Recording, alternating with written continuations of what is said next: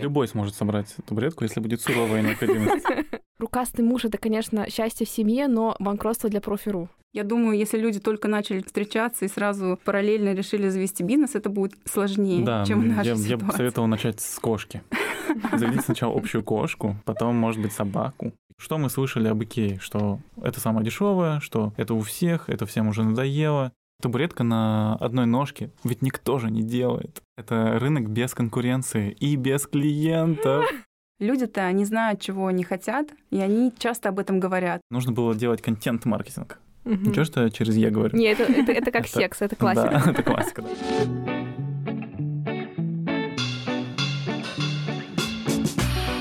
Всем привет! Это подкаст «Возле фикуса» и я его ведущая Динара, практикующий психотерапевт и автор телеграм-канала «Ноет Ковчег». Устраивайтесь поудобней. И сегодня я пригласила в гости основателей мебельной компании «Лагом» Илину Мусалову и Азата Сулейманова. А, Всем привет. Привет. Поговорим мы сегодня о семейном бизнесе. Это впервые в моей студии два человека. Обычно я всегда общаюсь тет-а-тет, но раз это семейная история, э, было бы странно пригласить вас по отдельности. Обсудим сегодня тонкости совмещения ролей внутри семьи, вообще основания какого собственного бренда, те вехи, которые приходится проходить, и насколько проще это делать совместно. Вы готовы, ребята? Да. Да. Динара, спасибо, что нас пригласила. Это вообще наш первый опыт подкаста. У меня какое-то стойкое желание его поломать и задавать тебе вопросы. Возможно, да, в тебе Ну, еще какие-то есть да, потребности э, побыть интервьюером. Но я буду терпеть. Давай тогда перейдем непосредственно к делу, да, как вообще появилась а, ваша компания, с чего все началось?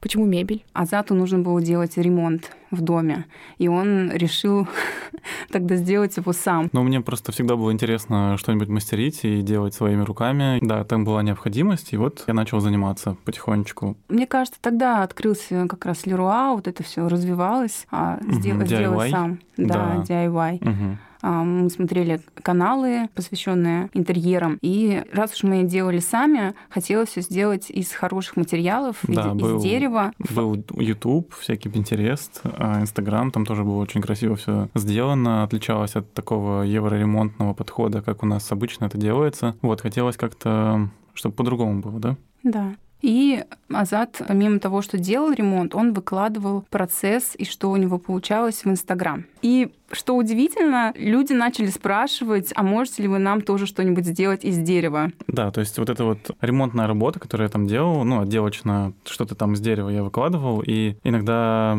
мог что-то смастерить, там какую-то коробочку или там что-то еще, и тоже фоткал, да, и почему-то люди стали спрашивать. Для нас это феномен, как человеку пришло в голову что-то заказывать у, у У незнакомого другого человека. парня зеркало или там комод, просто увидев то, что он у себя дома что-то делает. Но были такие Слушай, не просто увидев, все таки увидев какую-то историю, историю, где человек пытается, у него там первые попытки. Это же как Да. раз создает такое эмоциональное вовлечение, и тебе уже ты не чужой человек, а какой-то там родной азат, который постепенно обшивает свой домик, и это уже какая-то такая прям... Ну да, я еще делал фотки, там мы там снимали, как мы мастерскую делаем, как там обустраиваем, какие инструменты там новые. Ну, Это тоже интересно было, потому что, ну, технологический процесс, он такой интересный. Ну, лю- люди доверяли, да. И, Ну, и мастерская была в подвале дома, то есть это Мгм. частный дом. Да, да.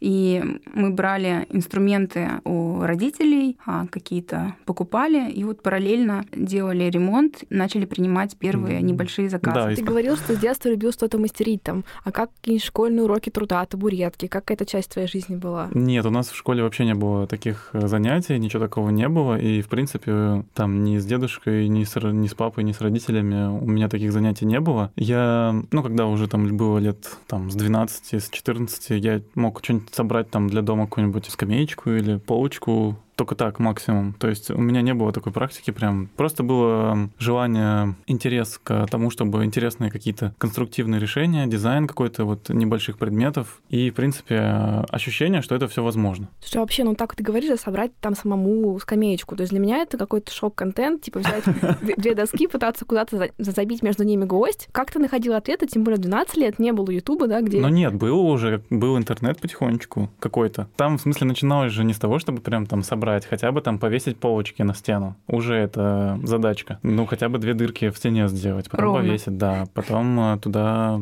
еще добавить что-нибудь, там, приколотить какой-нибудь крючочек снизу. То есть, ну, вот с элементарного такого Короче, все. ты тот самый мужчина мечты, да, от которого можно Ну, вряд ли. дождаться убитого гвоздя. Ну, нет, нет, это, это уходит с Это возрастом. другое. Это, Это уход- это другое. это уходит Нет. с возрастом. Я скажу один секрет. Э, На самом деле многие женщины, а, я встречаю таких, которые жалеют о том, что их молодой человек, муж а, рукастый, потому что из-за того, что он А. много чего умеет, он, он решает, что он все делает сам, ни, ни у кого не попросит помощи, ничего не Не- закажет, да. и из-за этого ремонт или какие-то работы затягиваются. Мгм. Так что это не всегда выход искать себе э, рукастого, Да, рукастого парня. Такая, мне кажется, удивительная ирония судьбы в том, что прямо сейчас Ирина сидит на самом скрипящем стуле, по-моему, в этом микрорайоне. И то, что вы пришли, ребята из мебельной компании с высокими стандартами качества, и вам попала скрипящая табуретка, ну, я думаю, что в конце выпуска мы должны ее починить, и это будет просто какой-то М, реалити-шоу. Мы спокойно к этому А если вы слушаете этот подкаст и что-то пьете, можете пить каждый раз, когда мой стул скрипит. Выпивать за это. Да, это великолепно. Не, на самом деле мы к таким вещам очень спокойно относимся и Да.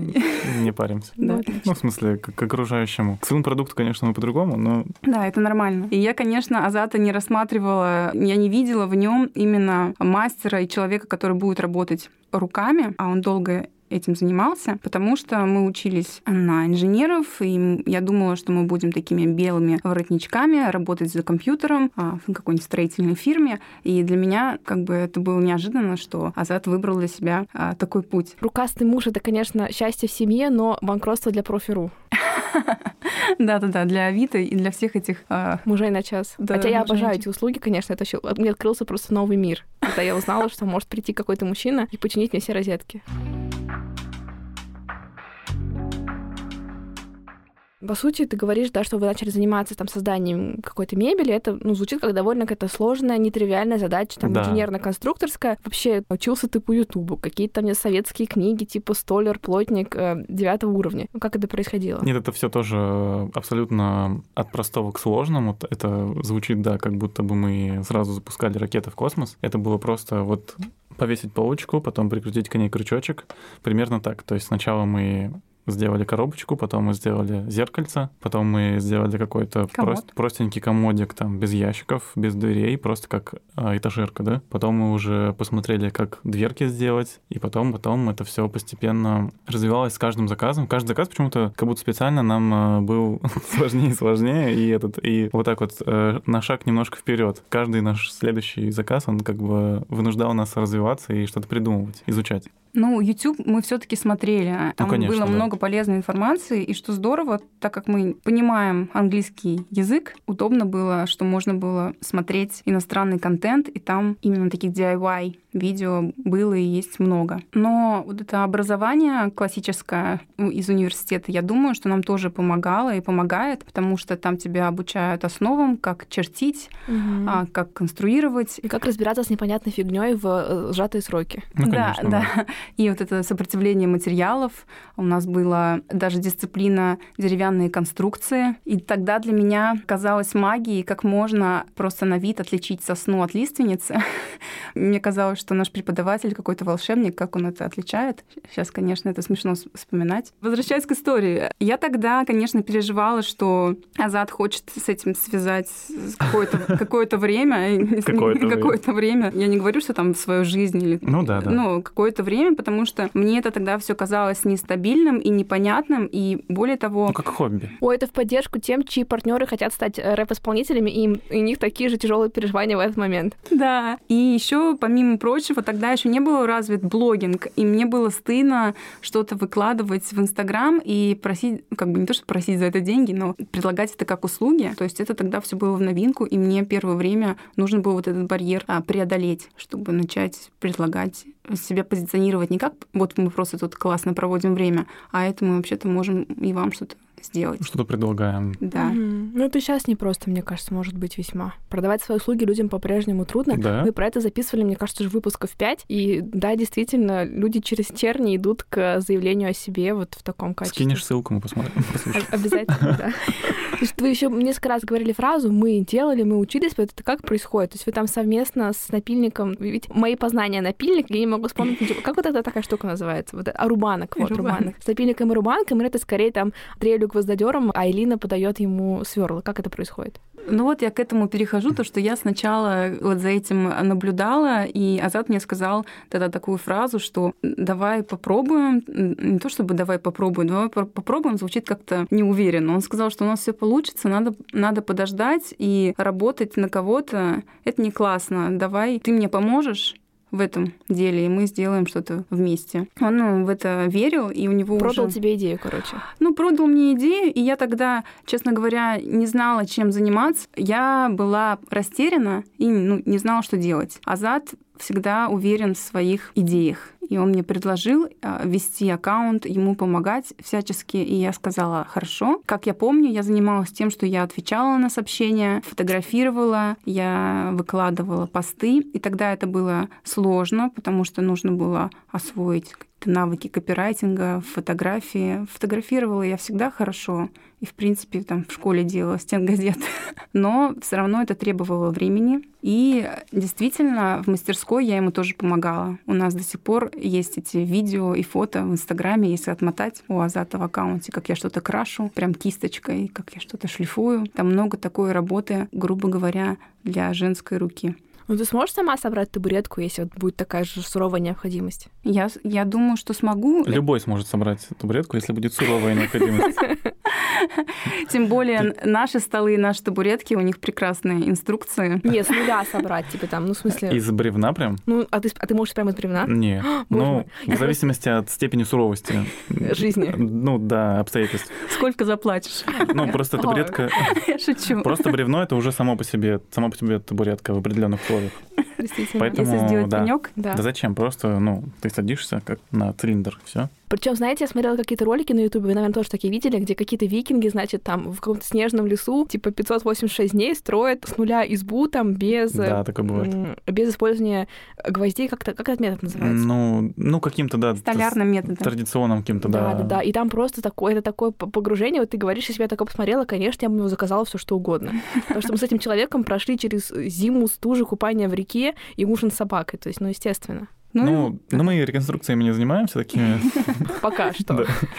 Ну и вот, это мы делали, получается, все подряд. Всякие аксессуары, декор, размеры изделий рос. И потом э, к нам присоединились уже другие ребята. Ну, мы там взяли помощника одного, потом, да, еще. Да, и, и, получается, заказов становилось больше, и мы видели выход в том, чтобы брать а, помощников, справляться с этими Да, вот заказами. да. И обживали эту мастерскую в подвале собственного дома. Ну вот, это казалось таким классным рок-н-ролльным занятием. Было, было весело. И это был такой период, когда мы учились организовывать небольшую группу людей и организовывать работу в мастерской. Мы Ну так- и плюс процессы какие-то, новые изделия, мы все равно каждый раз это были новые какие-то сложные изделия, мы все равно учились еще сам продукт делать, сами процессы, сами изделия. Я называю этот период, вот этот долгий, аспирантура, потому что Это магистратура, Магис- наверное. Не знаю. В общем, мы преодолевали много сложностей, учились и учились, учились, учились. Вот вы начали уже говорить, да, про деление обязанностей. Там я услышала, что там Илина больше отвечала за продажи, за Инстаграм, за какой-то такой визуальный контент. Как вообще у вас это происходило, вот это деление обязанностей? Как это влияло ли на ваши там внутренние отношения, вот это разделение ролей, все то, что смешано в одну кучу? Как вы с этим справлялись? Я помню это так, что, например, нужно рассказать о каком-нибудь изделии, да, о процессе. И я, например, могу не знать всех тонкостей, всех инструментов, как ты говоришь. И мы просто могли ехать, например, в магазин куда-нибудь на машине, и Азат мне рассказывал, вот, я это делала так, и я слушала и записывала, например. И потом это собирала в какой-то понятный, интересный текст. И часто мы выкладывали посты именно от лица Азата, но оформляла я Ну, ты как Толстая, получается, как жена Толстого, которая значит, от руки ночью переписывала его труды. Наверное. Ну, в принципе, как такового деления прям области ответственности у нас прям такого ни тогда, ни сейчас прям нету, так что прям вот ты отвечаешь только за продажи, я только за производство. Все равно мы все важные стратегические решения всегда все вместе придумываем, разрабатываем и обсуждаем, дискутируем на этот по всем вопросам, независимо от того, что это за сфера. А в дальнейшем, когда вот мы именно занимались именно работой в компании, ну, вот такой ежедневный, естественно, у меня там были больше... Потом мы брали эти решения, которые мы вместе придумали, и я занимался реализацией там производственных задач больше, да, ну, там, где надо технические вещи делать, а Элина больше занималась реализацией маркетинговых э, ну, всех коммуникативных, про, вот коммуникативных задач, с продажами задач, оформлением каких-то там новых, ну, там, например, придумали новый формат документа, вот там какого-нибудь шаблона, вот Элина потом могла его делать, или я тоже мог это делать. Ну, то есть это не было такого, что вот у нас такой тандем, и вот мы, потому что Элина хорошо разбирается в продажах, а я хорошо разбираюсь в продукте. Это не так. В принципе, наверное, думаю, что если ну, это два собственника, то они все равно должны участвовать во всех вопросах одинаково. Ну, мне кажется.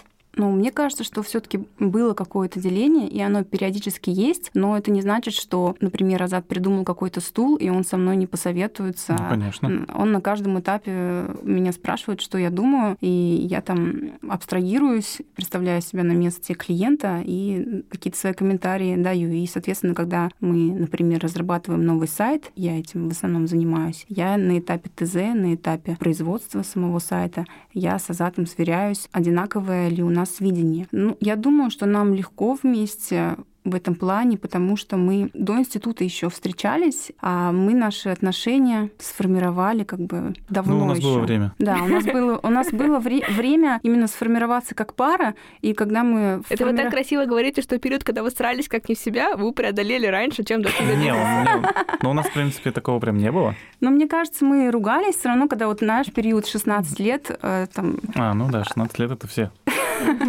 Так еще раз, мы сформировались как пара чуть раньше, и поэтому этап формирования как бизнес-партнеров у нас легче прошел. Я думаю, если люди только начали встречаться и сразу параллельно решили завести бизнес, это будет сложнее, да, чем наша я, ситуация. я бы советовал начать с кошки. Заведите сначала общую кошку, потом, может быть, собаку. Потом, ну, какую-нибудь вещь общую. Э, совместный менеджеринг проектов, да, должен как-то развить ваше умение договариваться. Ну, это, да, определенная зрелость нужна, в принципе, и как э, конкретно вот в отношении с определенным человеком, да и в принципе, то есть нужно определенную опыт иметь уже, как вообще э, с людьми работать, с командой работать, как, э, ну, как бы спокойно относиться к моментам, когда с тобой не соглашаются или ты считаешь, что кто-то другой не прав.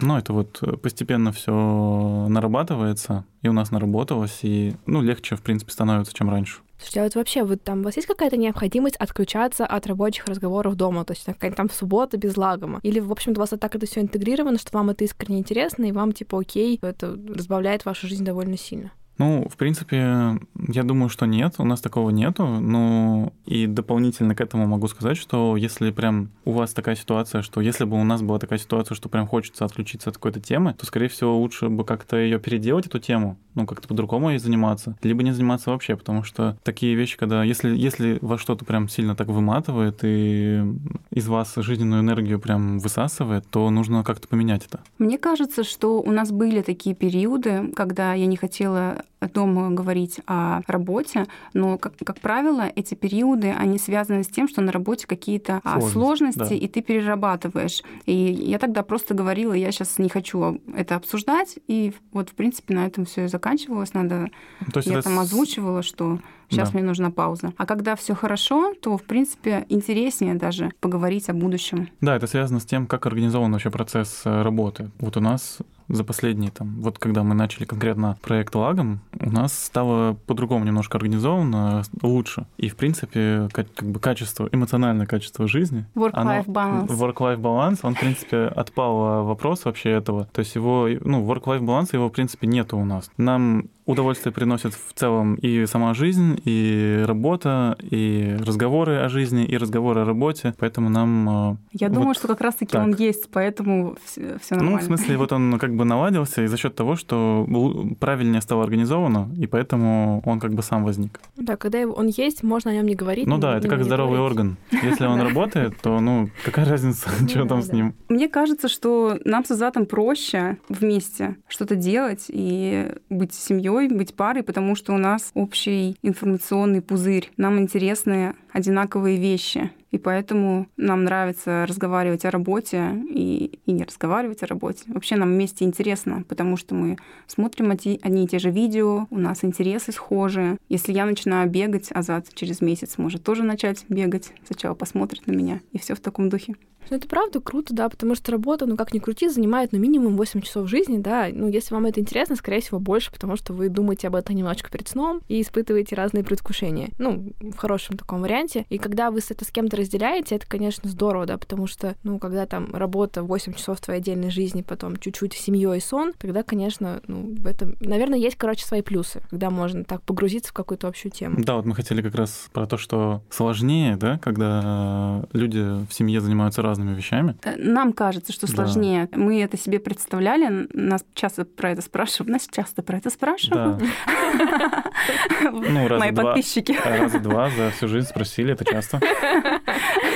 Как мы совмещаем? И я говорила и говорю, что мне намного сложнее представить, что я живу с кем-то, у кого свои интересы, своя работа, и он не понимает, чем я вообще там 8 часов занимаюсь. И не понимает, например, как это сложно или как это интересно. Азат начал говорить, да, про создание проекта Лагом. Я так понимаю, что у вас были разные этапы, да, и даже вы меняли свое имя. Вот поделитесь вообще, как это происходило? Да, вот э, первый этап, о котором Элина начала рассказывать, про то, как мы у себя дома, там в подвале мастерили. Это вот такой период, когда мы... Ремесло. Стро... Стро... Да, ремесло. Мы строили свою мастерскую мечты. Мы ее построили, там все оборудовали, там у нас все было удобно, все было там везде трубы, вот эти вот, я не знаю, картинки где-нибудь посмотрите. Ну, Азат имеет в виду пылеудаление. У нас было очень да, чисто. Мы этим по... гордились. Везде, ну, все рабочие станции настроены. Вот эта станция для того, чтобы резать, вот здесь, чтобы собирать, здесь вот, чтобы шлифовать, здесь, чтобы красить. То есть все вот так вот аккуратненько, удобно, организовано. Потом мы решили, что нужно, как бы молодцы, но надо двигаться дальше. И решили, что нужно сделать мастерскую больше, и чтобы она была где-то в более удобном для клиентов, сотрудников месте. Вот, и мы нашли себе помещение в центре города, на заводе. Там было больше места. То есть мы уже начали делать такие мебельные проекты где прям там либо целая комната, либо целая, целая квартира. И как бы в подвальчике это делать было сложно, потому что изделия уже крупные были, и нам нужно было как минимум там место для того, чтобы делать вот сборки больших изделий, для того, чтобы их проверить перед тем, как их ставить, чтобы их там хранить где-то было перед тем, как их устанавливать. Вот, поэтому нам потребовалось место, и вот мы переехали. То есть и мы все это время, пока мы работали вот в этом первом помещении, мы хотели как-то организовать. То есть мы изначально почему-то было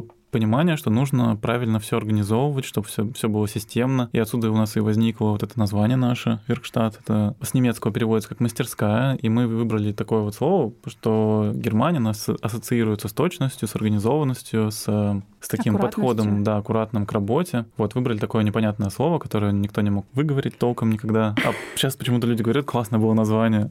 Это, мне кажется, такая ностальгия по Икее, типа, чем слово непонятнее, тем теплее на сердце. Наверное. Ну, да, в общем. И было классно то, что у нас там а, место было в центре, было очень удобно там и ходить гулять, и кого-то приглашать. Мы там проводили мероприятия, у нас были маркеты, какие-то гаражки. Я даже бывала, да, правда, было вот такое прям какое-то такое место с социальным значением. То есть, ну, это выглядело как жизнь мечты, конечно, да. Снаружи. Да, как изнутри, я не знаю, но вы говорили, там что-то было с выгоранием связанное. Ну, конечно, да, потому что в тот момент, в тот период мы, у нас было очень мало данных насчет того, как вообще правильно организовать э, вообще компанию, чтобы это все как бы работало и все получалось, не было каких-то сложностей с процессами, с браком, с организацией людей. Вот, и, естественно, это все получалось так, что там самим, самим нужно очень многое делать. Ну, плюс это еще было связано с тем, что сам по себе продукт мебельного заказа это довольно сложный по себе процесс, потому что это и каждый раз общение с клиентом, переговоры, нужно как-то найти какой-то общий э, язык и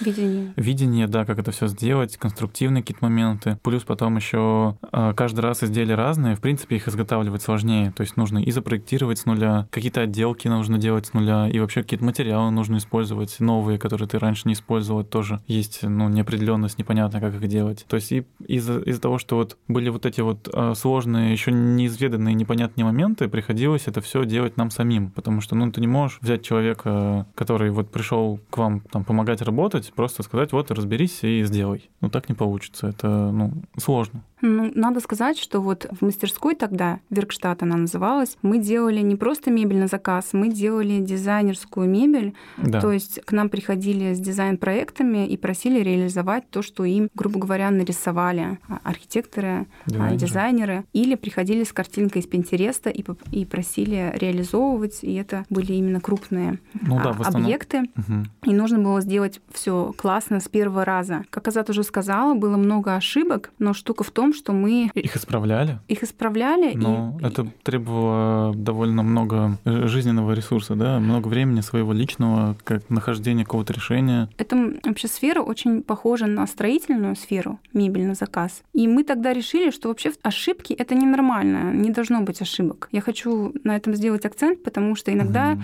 люди думают, ну, у нас сфера такая, где постоянно какие-то всплывают... Жизнь такова. Проблемы. Мы хотели, чтобы все было гладко и чтобы сотрудники не, не косячили, и клиенты были довольны. И, и мы... нам не приходилось э, что-то переделывать самим там из-за счет. Да, второй пункт. У Азата было понимание, что он не хочет быть э, привязан 24 часа к компании, мастерс... да. мастерской компании и участвовать в каждом проекте. Это, конечно, тоже выбор каждого человека, как он видит свою работу.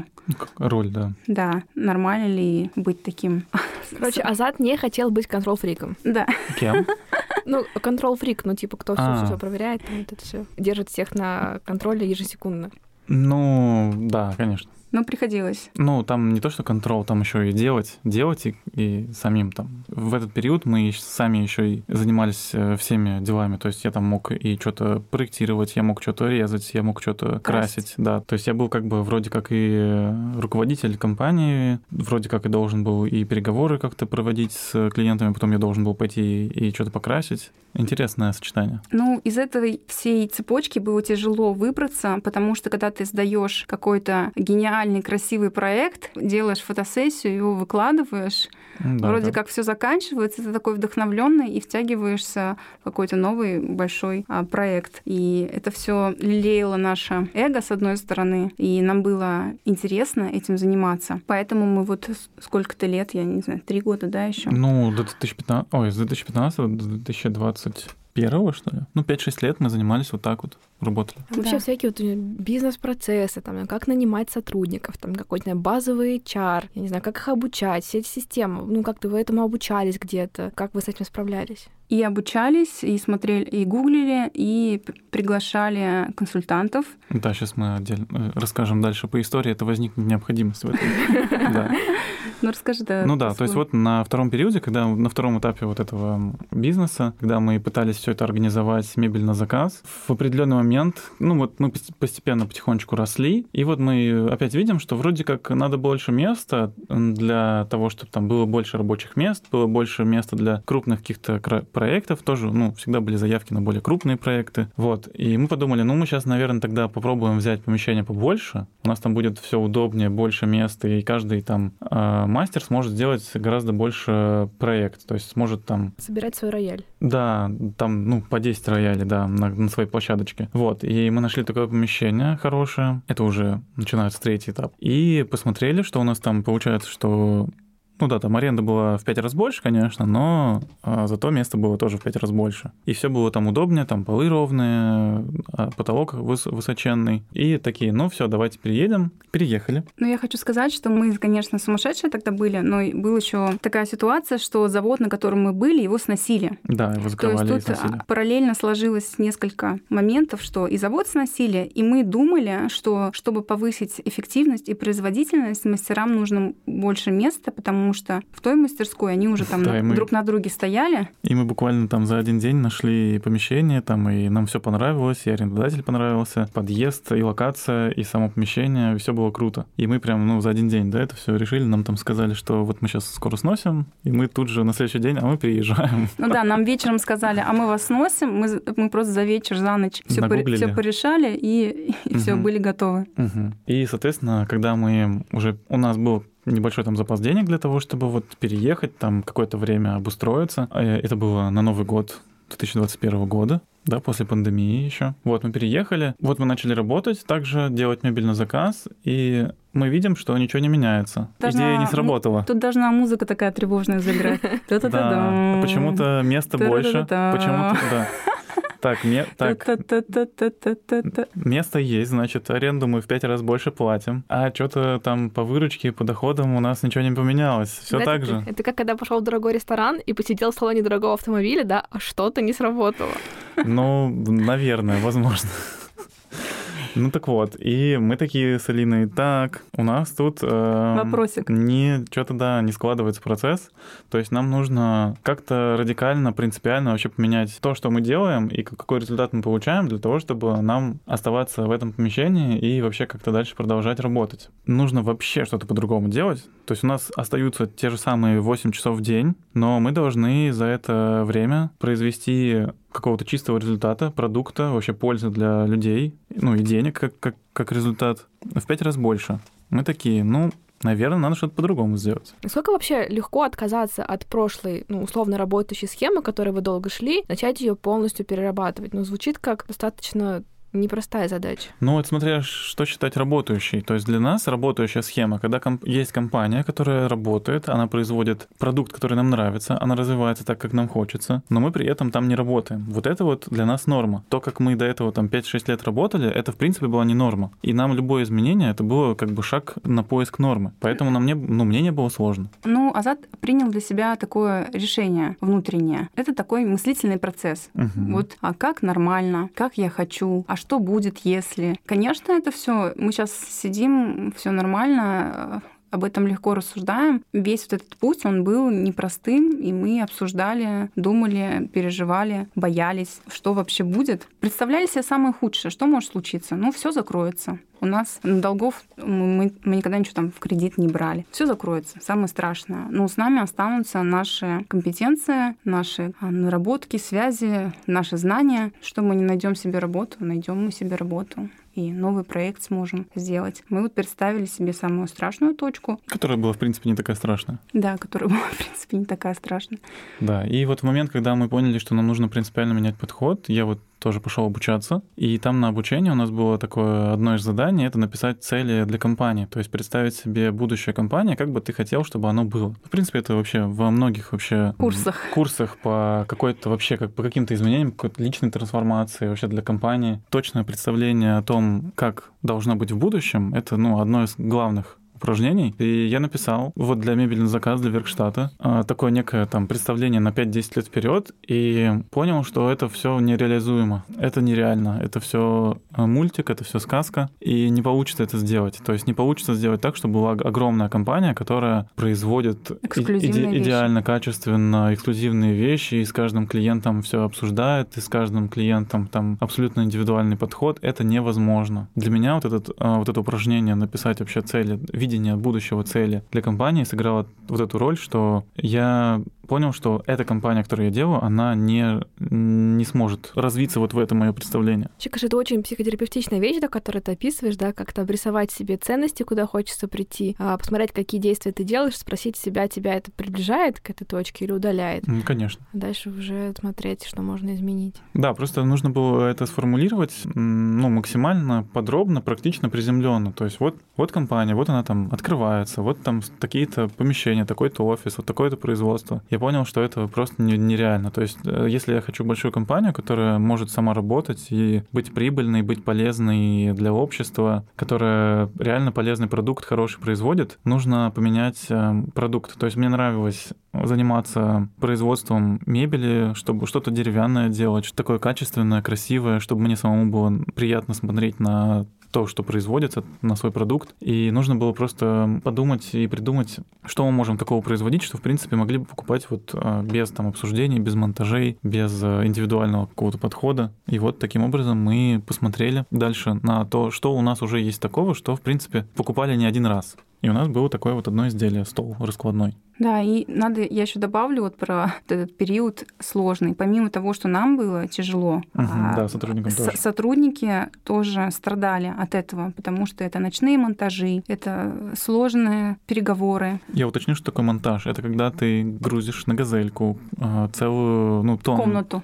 комнату или несколько тонн мебели сам в основном руками, потому что грузчики, они менее аккуратные. То есть это мастер, который вот он делает дорогую эксклюзивную вещь, он потом еще ее грузит. То есть, ну, это такое э, сложное сочетание. Это вот, э, да, это часто может происходить ночью, потому что бывают такие места, например, магазины или торговые центры, где только ночью можно работать. Это грузишь сначала там несколько часов, несколько тонн деталей, потом это все туда везется, тоже сам туда едешь. Там это потом разгружаешь, тоже невозможно на грузчиков, потому что могут уронить что-нибудь, сломать или повредить, когда носят. И потом это все еще сам собираешь. Это довольно сложно. Да, и нам, конечно, хотелось, чтобы наши сотрудники, они чувствовали себя хорошо, и у них была стабильная а, работа. Стабильная не в плане, что у них постоянно она есть, а что они могут спланировать ее хорошо, спокойно работать, не надрываясь, и получать хорошую ну, вообще, в принципе, да, зарплату. Быть успешными, что вот они запланировали что-то, у них все получилось. Да, это тоже как бы один из основных наших приоритетов, в принципе, всегда был и сейчас есть. И продукт, и как бы отношения с сотрудниками, и со всеми партнерами, они складываются на взаимной выгоде, на, на согласии.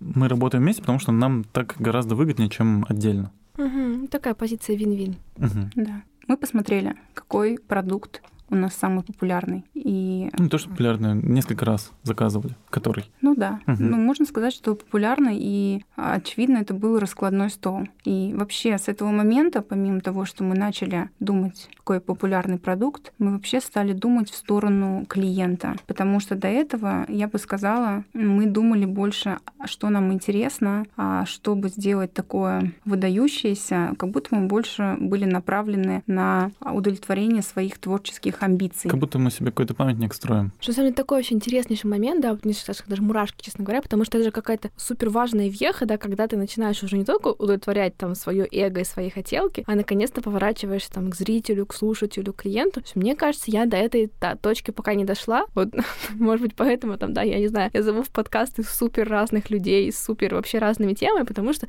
мне же самой интересно. И вот, не знаю, возможно, однажды я такая, ладно, я сделаю там, не знаю, семь отдельных подкастов, где будут разные темы, чтобы людям было проще находить то, что им нравится, и не распыляться. Но пока я от нее далека. Но, в общем, я слушаю с таким, типа, вау, возможно, лет через сколько? Через 10 я приду в какую-то новую точку. Вполне вероятно. Может быть, если ты захочешь сама, это же... А вот тоже как будто субъективно кажется, что когда ты делаешь то, что нравится тебе, то, знаешь, там искренне какие-то собираешь табуретки с сложным дизайном и все эти челленджи, как будто ты должен быть счастливее, да, чем когда ты делаешь под запрос, скорее как бы ориентируясь на, там, условно, слушателя, но кажется, что у вас это как раз парадокс, ну, сработало как раз совсем другим образом. Ну, не совсем так. Я сегодня вспомнила, пока ехала на подкаст, такое понятие, как икигай. Вот эта философия японская, по-моему. В общем, понятие икигай, где ты должен найти то, что тебе нравится, то, что нравится другим людям, то, что Хорошо получается. то, что хорошо получается, в чем ты И за что эксперт, платят? и за что платят. И, по-моему, там еще есть пару пунктов. Что-то.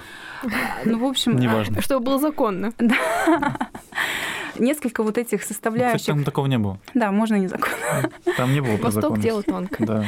В общем, а, несколько вот этих а, кругов Соединяются. должны сойтись, и вот там будет твое Раскладной дело. стол. Там будет в нашем случае. В нашем Вообще для нас это было, честно говоря, тяжелое решение, потому что для всех, кто, для всех ценителей дизайна и красивых а, интерьеров, Вы были маяком в конце тоннеля. нет, я Не а, к этому. Я не к этому, да. Но это Для, тоже. для всех, кто, для, всех, кто подписан на всякие модные интерьерные там журналы, блоги и всякое такое, что-либо раскладное — это просто Табу. это табу, это нельзя. То есть это, ну это, Это ну, не дизайнерская ну, вещь. это какая-то ерунда, да. То есть ди- дизайнерская вещь это нечто с чистой формой, с идеальными пропорциями, с чистой функцией. И, э, естественно, там должно быть какое-то высказывание в нем зашито. В, в- Манифест. да, манифест, ну как минимум там. И для нас это было абсолютно на первый взгляд неприемлемо. Что это мы тут делали какие-то сумасшедшие проекты. Хай-тек. Ну да, такие современные, красивые. Тут мы, значит, раскладной стол на тебе. Такой понятный, как белая футболка. Да, и всем, которые, в принципе, да, человек может прийти и купить. Это было что-то необычное. Да, и для всех слушателей я рекомендую задуматься сейчас на минутку, Серьезно задуматься. А целую минуту. на целую минуту, подумать, что вообще ваши клиенты вас постоянно спрашивают. Да, задуматься на минуту и сделать серьезное исследование. То есть погуглить 10 минут. Что такого вы можете, если вы уже чем-то таким занимаетесь, что там, там мастерите или продаете, что вот в этой сфере есть такого, что хорошо уже покупают и что нужно людям. Потому что нас, наши клиенты, на самом деле, направляли много лет, и они нам много всего полезного говорили. А, например, что сто... мы делали столы, естественно, все эти годы, но они были не раскладные. И когда нам говорили, а можете сделать раскладной, мы про себя закатывали глаза. Ну, либо не про себя. Ну нет, нет, мы такими никогда ну не да, были. да. А, Ну, конечно. Ну, это вы, я-то. вы, были оскорблены в своих лучших чувствах. Ну, конечно, потому что, да, мы же хотели делать почти искусство. Да, и возможно, но это не всегда рабочая схема, вам придет какой-то инсайт, что люди-то не знают, чего они хотят, и они часто об этом говорят, а мы из-за того, Ну, что мере. затуманены наши головы. По крайней мере, с этого нужно начать какой-то более-менее успешный продукт. С этого можно начать. Я почему говорю, что это не, не всегда рабочая схема, потому что иногда говорят откровенную ерунду, конечно, а почему ты это не делаешь? Ну, тут надо быть, Ну или конечно, что-то, что вам совсем прям поперек горла, так, конечно, тоже себя не надо, наверное, насиловать. Да. Да, еще были такие моменты, а, какие-то были идеи у людей, ну, подписчиков или там клиентов. Например, там, не знаю, э, табуретка на одной ножке. Ведь никто же не делает. Надо делать. Это же фортепианный стул.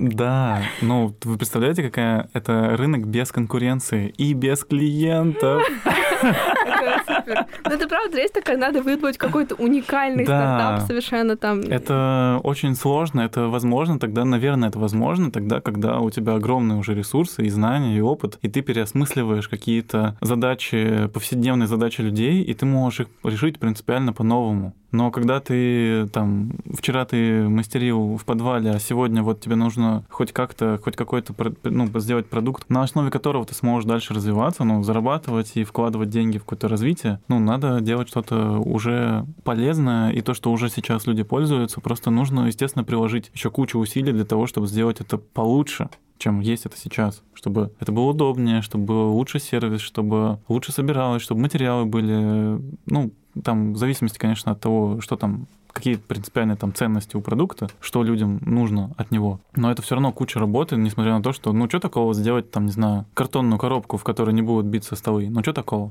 Да ничего такого, просто полгода на разработку надо, как минимум.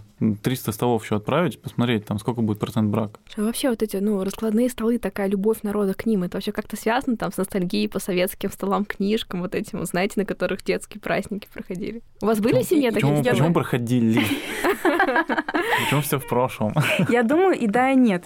То есть а в чем прелесть э, столов книжка? В том, что когда приходят гости или когда праздник какой-то большой, ты можешь э, сделать большой стол. И в этом смысле наши столы, вот, которые мы выпускаем, раскладные, они решают эту задачу. И фишка в том, что они трансформируются из маленького стола в супер большой. Они три положения меняют. Да, по сути, это три стола. Три а, стола в одном. Мгм. Да, и людям понравилась эта идея, потому что у многих небольшое пространство дома, но когда приходят гости, они могут сделать застолье. Да, то В есть своей Шикарно. студии, в своей роскошной студии. Ну да, да. то есть э, в основном сейчас у людей не, не очень большие квартиры, это не огромные какие-то там, ну, на 300 квадратов, в основном тут от 30 до 55. А то и 17, давайте будем реалистами. Ну. Мы мысленно с вами в вашей однушке в Девяткино, я сама в такой. Ну вот, то есть это не очень большие квартиры, где там ты живешь один, либо вдвоем, либо втроем, и иногда у вас приходят в го- гости. То есть вот задача. Вы живете в небольшой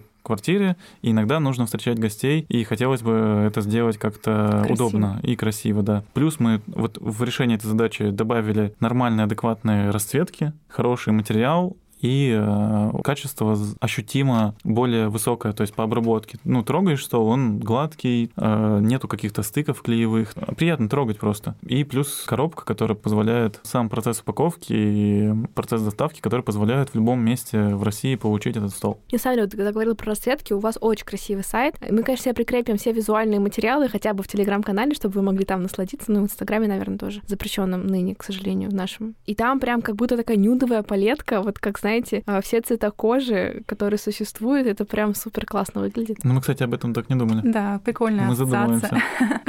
Мы сделали базовые модели столов. Мы взяли один за основу. А, У нас такой круглый стол с белой столешницей и деревянными ногами, который подходит везде, потому что в нашем понимании для нашей целевой аудитории Ну, это люди, которые сами у себя ремонт делают, они выбирают, в принципе, таки, такого цвета материалы, и он к ним легко подойдет. Есть это- светлые и деревянные. Да, светло-деревянные, там по дереву это дуб, может быть, как орех чуть-чуть коричневатый, Бук. да? Бук. Так непонятно будет в подкасте, что Ну, это. я коричневатый говорю, более коричневатый, дуб он такой бежевый, и в основном белые и серые цвета в основном используются в интерьерах. Ну, то есть такой базовый гардероб мы создавали, но только для интерьера. И потом мы уже раскручивали эту идею, делали разные оттенки, чтобы человек мог уже, если у него есть какая-то кухня, к ней подобрать идеальный оттенок стола. И в дальнейшем уже на основе этих столов мы раскручивали, если так грубо говоря, бренд и добавляли и стулья, и тумбы. Сейчас у нас есть аксессуары, и планируем дальше Наконец-то раскладушку. Рас- Как- Когда будет раскладушка. И какие-то такие стильные натянутые ткани какие-нибудь, такие принты там, не знаю. Вполне вероятно. Ну, Надо тебя взять на, это, на консультант. Чтобы выбрасывать лишние идеи сразу, да, Давай выпишем все плохие идеи. Да, да, да. Сегодня мы пишем партнерский эпизод с основателями бренда Лагом. Лагом — это лаконичная мебель в современном стиле для создания красивого и удобного интерьера. Ее универсальный шведский дизайн и широкий выбор материалов позволяет ей гармонично вписываться в любое пространство. А благодаря тому, что все изделия лагом прекрасно сочетаются между собой, из них легко собрать стильную обстановку буквально с нуля. И для наших слушателей будет доступна 10% скидка на раздел «Аксессуары» по промокоду «ФИКУС». Возвращаясь к тому, мы решили отойти от Веркштата, но мы это сделали не сразу. Не так, что мы сегодня делали мебель на заказ, а завтра все Родину продаж. Да. А, нет, черт. а завтра столы. Так не происходит. Мы решили дать себе полгода-год, чтобы совершить этот переход. Да, Чтобы то есть мы делали это постепенно, постепенно уменьшали объем работы именно в заказных Да. позициях и наращивали маркетинг и продажи вот э, влагом в столах, там параллельно делали контент, разрабатывали, там доводили до хорошего уровня. Ты говори совершенство, не стесняйся. Ну, нет, доводили до хорошего уровня конструкции, там, потому что вот эти миллиметры сюда, миллиметр туда подвинуть, чтобы легче собиралось, чтобы лучше обрабатывалось, чтобы быстрее нарезалось. То есть это все равно вот эти вот по чуть-чуть, по чуть-чуть это все передвигается, постепенно мо- модифицируется. Там стулья мы доработали, там вот история с чехлами только чего стоит, пока мы там их сначала мы там по одному способу их э, натягивали, сшили, потом по-другому. Вот так смотришь, что один и тот же. Что вот эти- год назад, что сейчас. это фо- Один и тот же стол вот они это- делают. вот эта фотка, ну, стула, стула на сайте э, висит. Первая фотка стула серого. Это стул, который, ну, внешне он абсолютно такой же, как сейчас, но он просто на 10 поколений назад. Ну, то есть кажется, Ну, что мы ДНК стул Ну, изменился. он, он, вну- он, да, ДНК. Мо- вну- Молекулы. Внутри он меняется, там вся Ну. технология, конструкция там постепенно меняется. Получается, мы какое-то время, около полугода, пусть будет, я не помню, Да, у нас было две компании параллельно. Оставался Веркштат, Ну, эксклюзивная мебель на заказ, и готовые изделия. То есть это все происходило в одной мастерской, просто часть наших сотрудников занимались столами, и часть мебелью на заказ разной. Мгм. И мы постепенно всех переводили на столы. Одно из самых интересных, что мы открыли для себя рекламу. Таргетированную. Ну, вообще, в Ну, принципе. уже закрыли, ничего страшного. Ну, это не важно. То есть, когда мы поняли, что вот этот продукт стол и стулья, они более такие понятные, доступные. То есть вот ты вот увидел и... Сразу захотел. Ну, можно, да, купить. То есть кто-то может сразу купить, кто-то, кому-то надо там месяц подумать или там недельку подумать. Полгода даже. Да, у нас там, да. То, что, оказывается, реклама вот такая просто вот показал, она работает. Просто показать картинку и сказать, вот тут можно купить, вот эта, вот эта штука, это называется реклама у нас, да. Она сработала. То есть мы начали эм, активно делать таргетинговую рекламу в Инстаграме, когда это еще было возможно. И это работало прям вот прям круто. Азат хочет сказать, что когда у тебя более понятный продукт, легче продвигаться через рекламу. Не обязательно таргетированную, это там Яндекс, любая другая там ну, шире аудитория, шире точка да. входа, да. А когда у тебя сложный продукт, и чтобы продать его, нужно пройти много этапов клиенту и тебе, то таргетированная или любая другая реклама, она, конечно, хуже срабатывает. А у нас она прям залетела. Мы прям вкладывали N рублей и получали N заказов. Хорошо она измерялась. И мы за ее счет, получается, развивали второй аккаунт лагом. То есть это было как будто даже легче, чем вот сам Веркштат развивать. Конечно. Потому что там контент и вы, и, вы, и вы уже не те. И мы уже ну, не те. Ну, мы уже не, уже в хорошем смысле слова. Да, там, то есть э, в э, Веркштате нужно было делать контент-маркетинг. Угу. Ничего, что я через «е» говорю? Нет, это, это, это как секс, это классика. Да, это классика, да. Вечная классика. Поэтому контент-маркетинг — это что-то полезное. Надо придумать какой-то пост, надо придумать какую-то интересную историю. Нужно, чтобы были интересные, красивые фотки. Мы чумовые и... обзоры снимали. Да, чему, чтобы обзор был интересный, чтобы хорошо говорили. Это была эм, точка роста. А здесь мы, ну, просто большему количеству людей показали фотку. Ну, это вот про 20-80%, да, вот да. эта вся знаменитая Лол. принцип Паретта, который, черт возьми, работает. Но да. нужно лет 10 идти к тому, чтобы его осознать, правда. Вот Но... небольшая загвоздка. У нас 6 за него. У вас двое. Ну да, потому что у нас, у нас 12 двоих.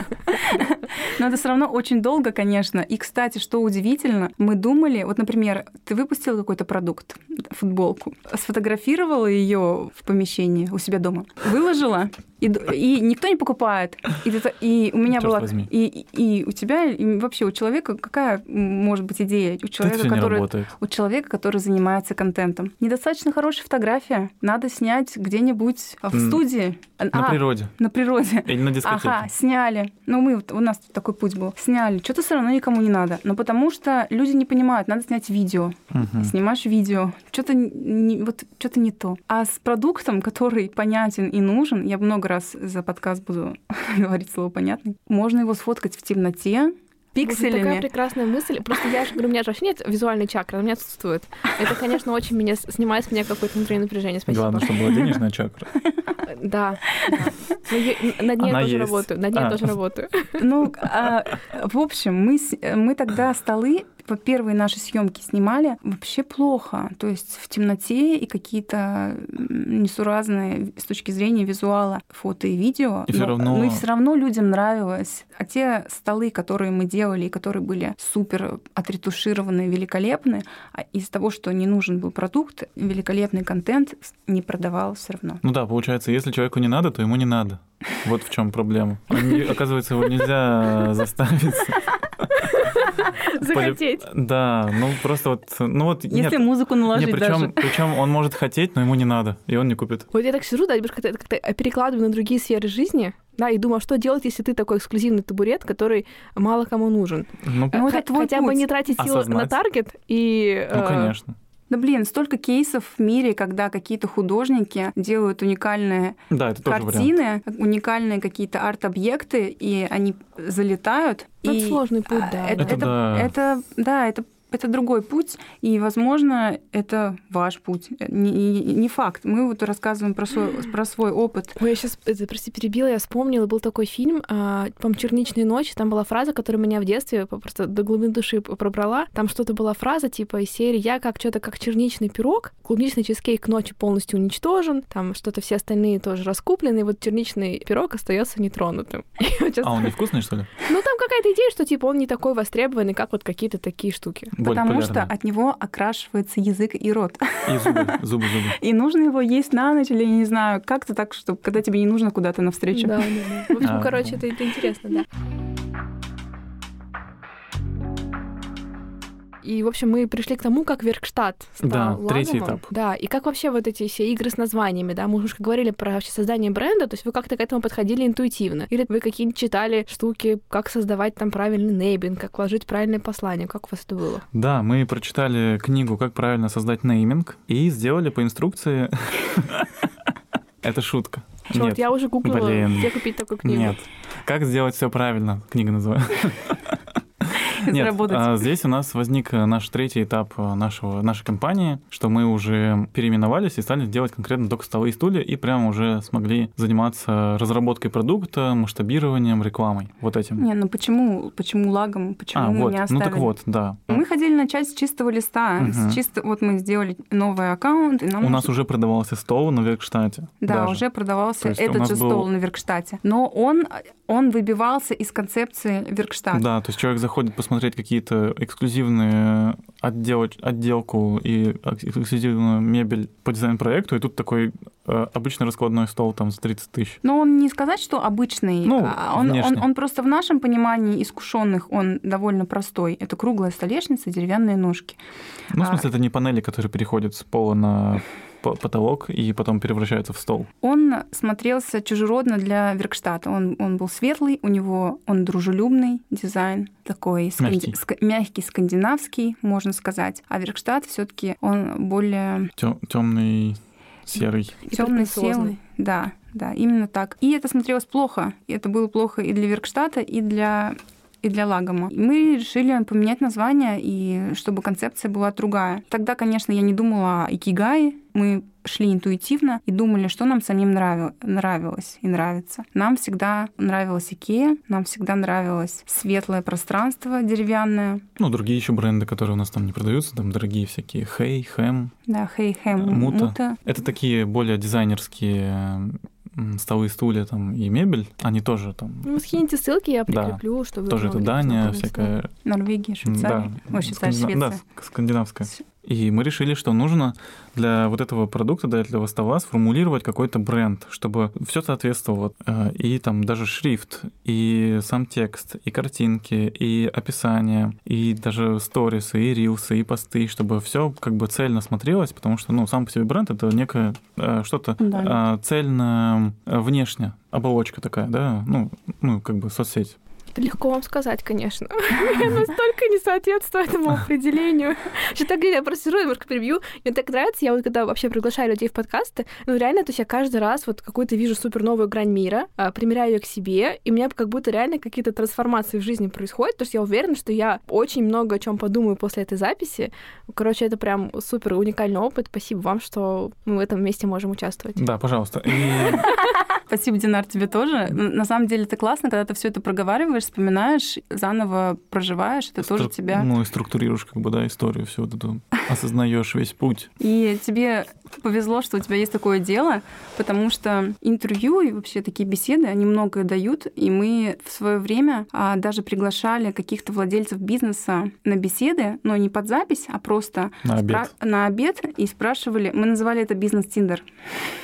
Просто спрашивали у них, как они это делают, и они нам давали какие-то идеи. Получается лагом, и мы, естественно, мы спрашивали себя, что нам нравится, и мы всегда были такими рациональными, приземленными людьми, которым нравятся качественные, красивые вещи, визуально приятные, и это все вылилось С вот какой-то эту нормальной ценой, чтобы было понятно, да? Ну, Да. и возможно, доступно, чтобы можно было купить. название. Как мы к нему пришли? Да, была такая мысль, что хорошо, у нас а, 25% мебельного рынка в России — это Икея. Ну, по данным. Значит, очень много людей знает и ценит какой-то скандинавский дизайн. Они уже с ним знакомы, их не нужно будет как-то переубеждать и как-то очень сложно доносить, что вот скандинавский стиль это прикольно и классно, и можно там легко встроить любое помещение. Хорошо, вот у нас, мы поняли, мы подумали, вот у нас есть Икея, огромное количество людей, которые уже там покупают что-то, но есть же такие люди, которые не хотят все из Икеи купить, или они там что-то не смогли найти конкретно. Ну или качество им не подходило. Да, есть еще такое, что многие люди считают, что вот Икея это некачественно. Ну, то есть это... Есть еще люди, которые считают, что Икея это самое дешевое. Мне кажется, все таки для России в целом Икея была, ну, точно не супер дешевой мебелью. Да, ну, разные, у, у разных Ну, людей конечно, были такие да. стереотипы. Ну, Вот да. То, что, что мы слышали об Икее, что это самое дешевое, что это у всех, это всем уже надоело. И мы подумали, что вот есть такое огромное количество пласт людей, которые там уже что-то покупают, но которые бы хотели бы в той же стилистике что-то еще дополнить себе домой. Вот. И вот на этом мы решили построить а, вот весь бренд, что наша компания, наш продукт может служить как дополнение к ассортименту IKEA, так вот успешно развиваться. Так мы придумали вот это слово, которое обозначает Илина продолж... вступает и продолжает. Ну, мы придумали слово, не придумали, а мы, оно существует. мы придумали слово лагом, и оно ассоциировалось, как мы думаем, с, с шведским дизайном. Это а, философия, а, которая означает ровно столько, сколько нужно. Золотая середина, а, идеально. Это шведское слово, и оно соответствовало нашим представлениям о жизни в целом. То есть, как я уже сказала, мы всегда для себя выбираем а, что-то достойное, красивое, н- не слишком дорогое, чтобы это было скромно, но при этом качественно и красиво. Долговечно, да. А долговечно, чтобы был такой баланс. Нам эта идея понравилась, она была а, близка к э, философии Икеи, которая тоже проповедует баланс между Шведская, да, история. качеством, функциональностью и эстетикой. И что еще супер круто, ну я про это в принципе и говорю, мы сами были похожи в компании Лагом на своих покупателей. И это супер, когда ты не додумываешь, а, а что это он интересно думает, а какая у него идея при покупке.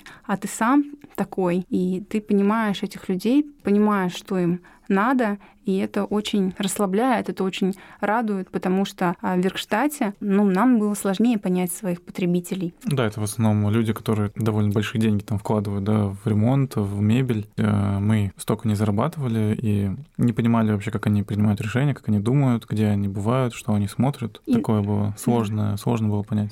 И нам на тот момент, а, после многих лет изготовления эксклюзивной мебели надоели излишества всякие, в том числе в дизайне. Декорирование дек- какое-то сложное. Да, какие-то, извините, если у вас они есть, стеновые панели, которые а, усложняли интерьер, загромождали. Если на столе там тоже какие-то излишние детали, за которые человек Ну да, может, ему и хочется, и он готов платить. Просто нам внутри было не совсем понятно, зачем вот это декорирование. Ну, не то, что декорирование, а усложнение пространства. В принципе, да, классно получается, красиво, но, видимо, из-за того, что мы это все еще сами делали, у нас это вызывало боль Да, то, что это вот так, ну, большим трудом дается, Мгм. вот это все. для всех.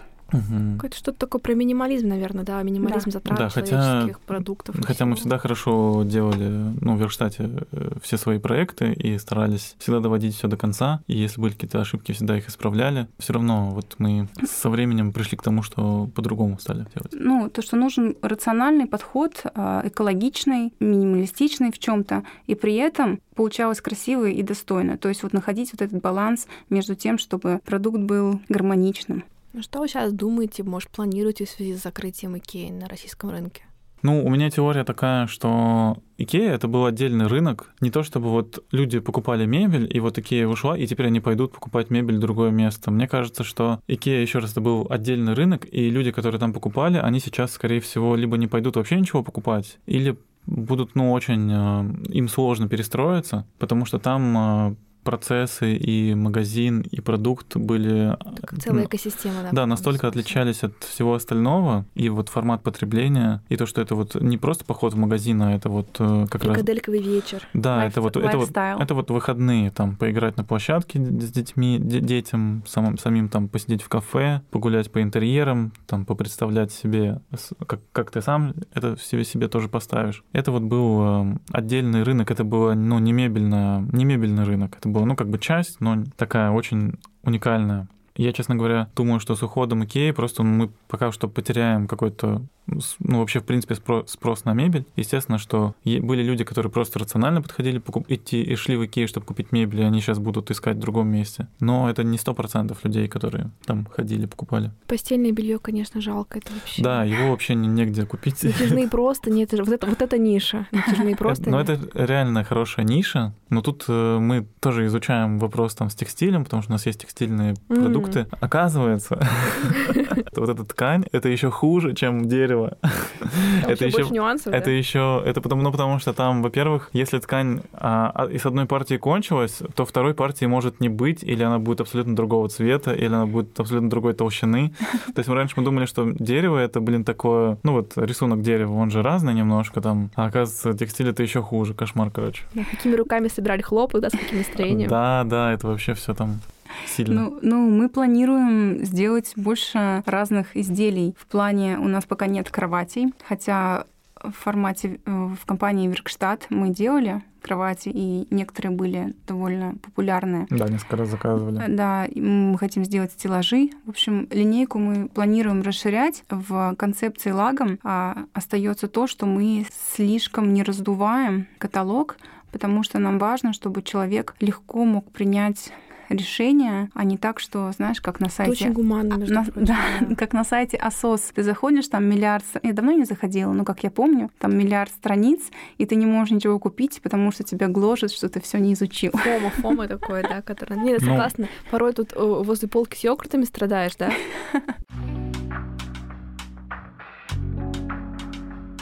Мы так сегодня много говорим про Швецию, да, и вот я знаю, да, что там в Швеции есть какие-то специальные квоты в правительстве, чтобы набирать э, равное количество женщин, как-то расширяет там взгляды, инклюзивность. Вот у вас тоже такой, ну, состав, да, 50% мужской, 50 женский, да, в вашем генеральном совете. Как это влияет? То есть, ну, важна ли, правда, такая, как бы, несколько разная оптика, или это больше какие-то стереотипы?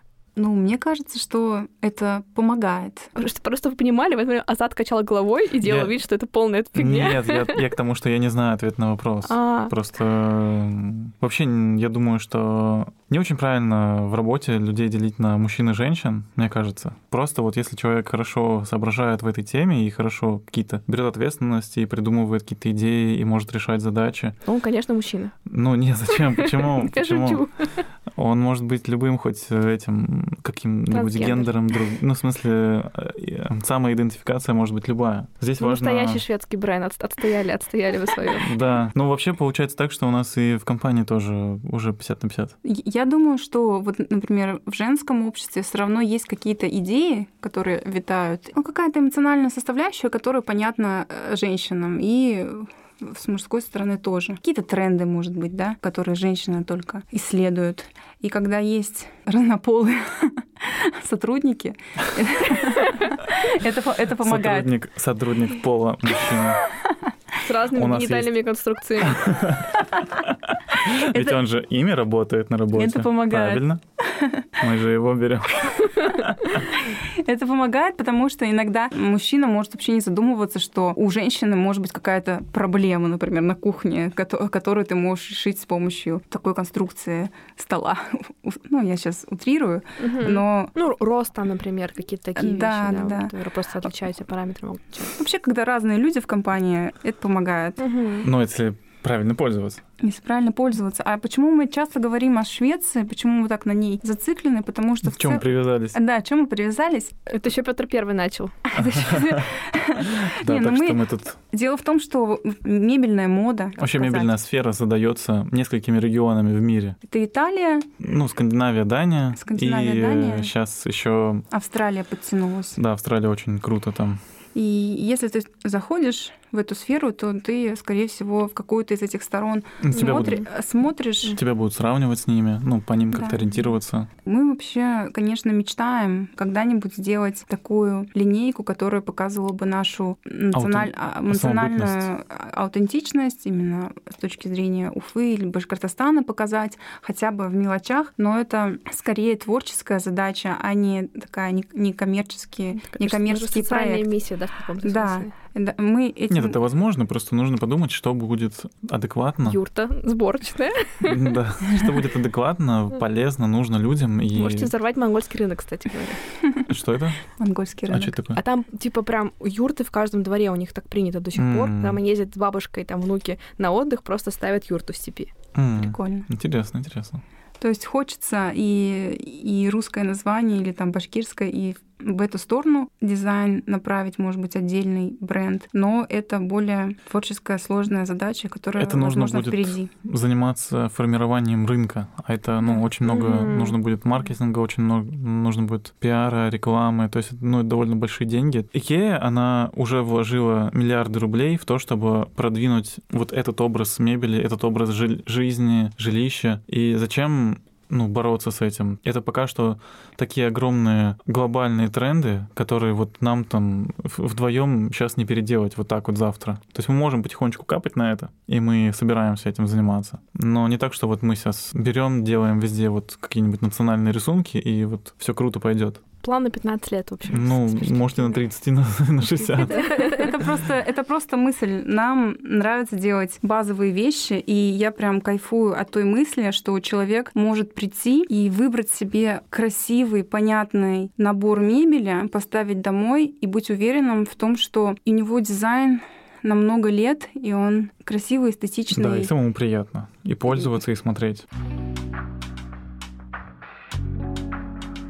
Есть ряд компаний, на которых которые мы смотрим, Хем, Хей, Мута, но а, мы фильтры ставим, что это все-таки другая страна, у людей там другие запросы, им нравятся определенные вещи, а мы в России, и мы должны ориентироваться на своих потребителей. Когда мы видим какие-то классные изделия, мы думаем о том, подойдут ли они нашей ментальности, нашим интерьерам. В наши квартиры. Да, поймут ли они. А, мне нравится смотреть на компании, которые даже не связаны с мебелью. Я очень много беру с одежных компаний.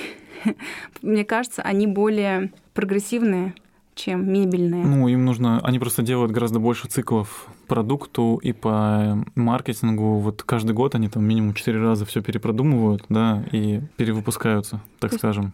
то есть, да, я, когда там, например, сайт разрабатывала, я смотрела на Зару, я там смотрела на такие масс-маркет. А сама зарабатывала или писала ТЗ? Ну, как тут сказать? Я и писала ТЗ, и сама переделывала. Я, в принципе, все, что делает наш отдел маркетинга, могу сама руками... Все, что требуется. Это, конечно, феноменально. Ну, как феноменально? Это ты просто с годами учишься, пробуешь, ошибаешься. Ну, очень красивый сайт просто, мне кажется, очень прям там Это исходит из э, обстоятельств необходимости.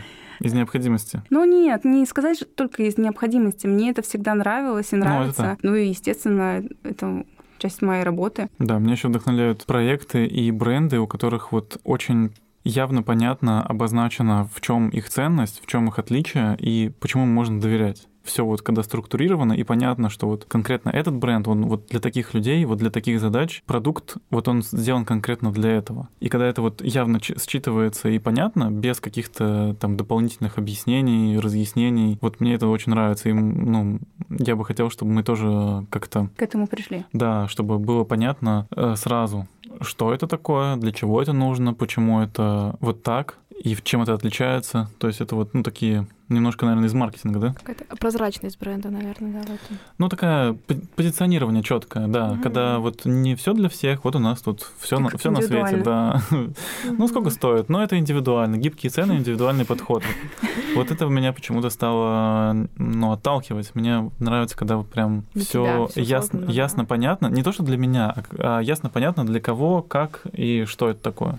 Да потому что время ускоряется, и бренды, которые будут понятны... Чем быстрее понятно, Типа, пон- чтобы поймешь. матч происходил, и да, не было да. свайпа вот этого. Да, чем да. быстрее происходит вот это вот понимание, что это такое, в чем отличие, и Любовь почему, с первого взгляда. да, почему можно доверять, тем, наверное, будет больше успешный бренд. Ну, давайте это какое-то напутствие от вас тем, кто только хочет приблизиться к своей мечте, к созданию бизнеса. Чтобы вы им сказали? Каких ошибок избегать, каких невозможно избежать? Ну, нужно забыть все, что мы сказали. Забудьте, что мы сказали. Ну, главное делать. Главное делать и не заниматься самокопанием. И, наверное, вот это есть мне кажется, в Азате, а из-за того, что он не тратил энергию, время на самокопание, можно было быстро вносить изменения и двигаться, менять. Вот. И у тебя был вопрос, как было тяжело переходить от дела, которое тебя кормит и к которому ты привязан. Надо для себя решить, что твоя работа — это не равно ты, жизнь она одна. Всегда читать и всегда что-то изучать новое, и нужно обязательно писать цели, потому что если у тебя нет цели, тогда ты не знаешь, что, что делать и что вообще, что хотеть, что не хотеть. У тебя постоянно сомнения, а надо мне это, не надо мне это, а вот что-нибудь не получилось, и ты начинаешь, блин, ну, наверное, это все, ну, как-то не то я выбрал, или это я, я, я не для этого создан, или у меня это, у меня это плохо получается, например, вот так вот. То есть, когда у тебя есть эм, представление о будущем, как ты их вообще хочешь, вот, ну, начать с того, что просто написать на бумажке хотя бы какие-то личные свои. Вот я там, нет машины, вот хочу машину купить, или там нет квартиры, вот мне надо квартиру купить, а что мне для этого надо? Вот мне, чтобы купить квартиру, там, я, чтобы, вот я в будущем, вот у меня будет квартира, значит, я там должен где-то хорошо, хорошо зарабатывать, или хорошо где-то на хорошей должности работать, или свой бизнес какой-то. А что это за бизнес? И начинаешь его описывать. Вот без этого я считаю, что никакие изменения и ну, никакого позитивного движения, динамики, скорее всего, не получится. Ну, у нас так, у меня так было, что все вот э, начиналось с того, что я себе продумывал вот эту вот точку и максимально подробно пытался ее для себя сформулировать. Ничего страшного, наоборот, хорошо, если вы понимаете, что это нереализуемо, и нужно придумывать другое, что-то более нормальное. Да, стройте планы, не бойтесь их пересматривать, стирать и строить заново. Ну, планы — это уже конкретные задачи для того, чтобы достигать цели. Я бы просто хотя бы с цели начать, потому что даже сами по себе представление о будущем может быть настолько ерундовым и нереальным, что ну, планы строить уже бес, бессмысленно. Угу. Спасибо вам за, за встречу. Я точно очень вдохновилась и, наверное, хочу пожелать и себе, и всем слушателям найти такого прям напарника, партнера, с которым захочется вместе сворачивать горы. Мне кажется, это супер важно. Спасибо. Да, спасибо.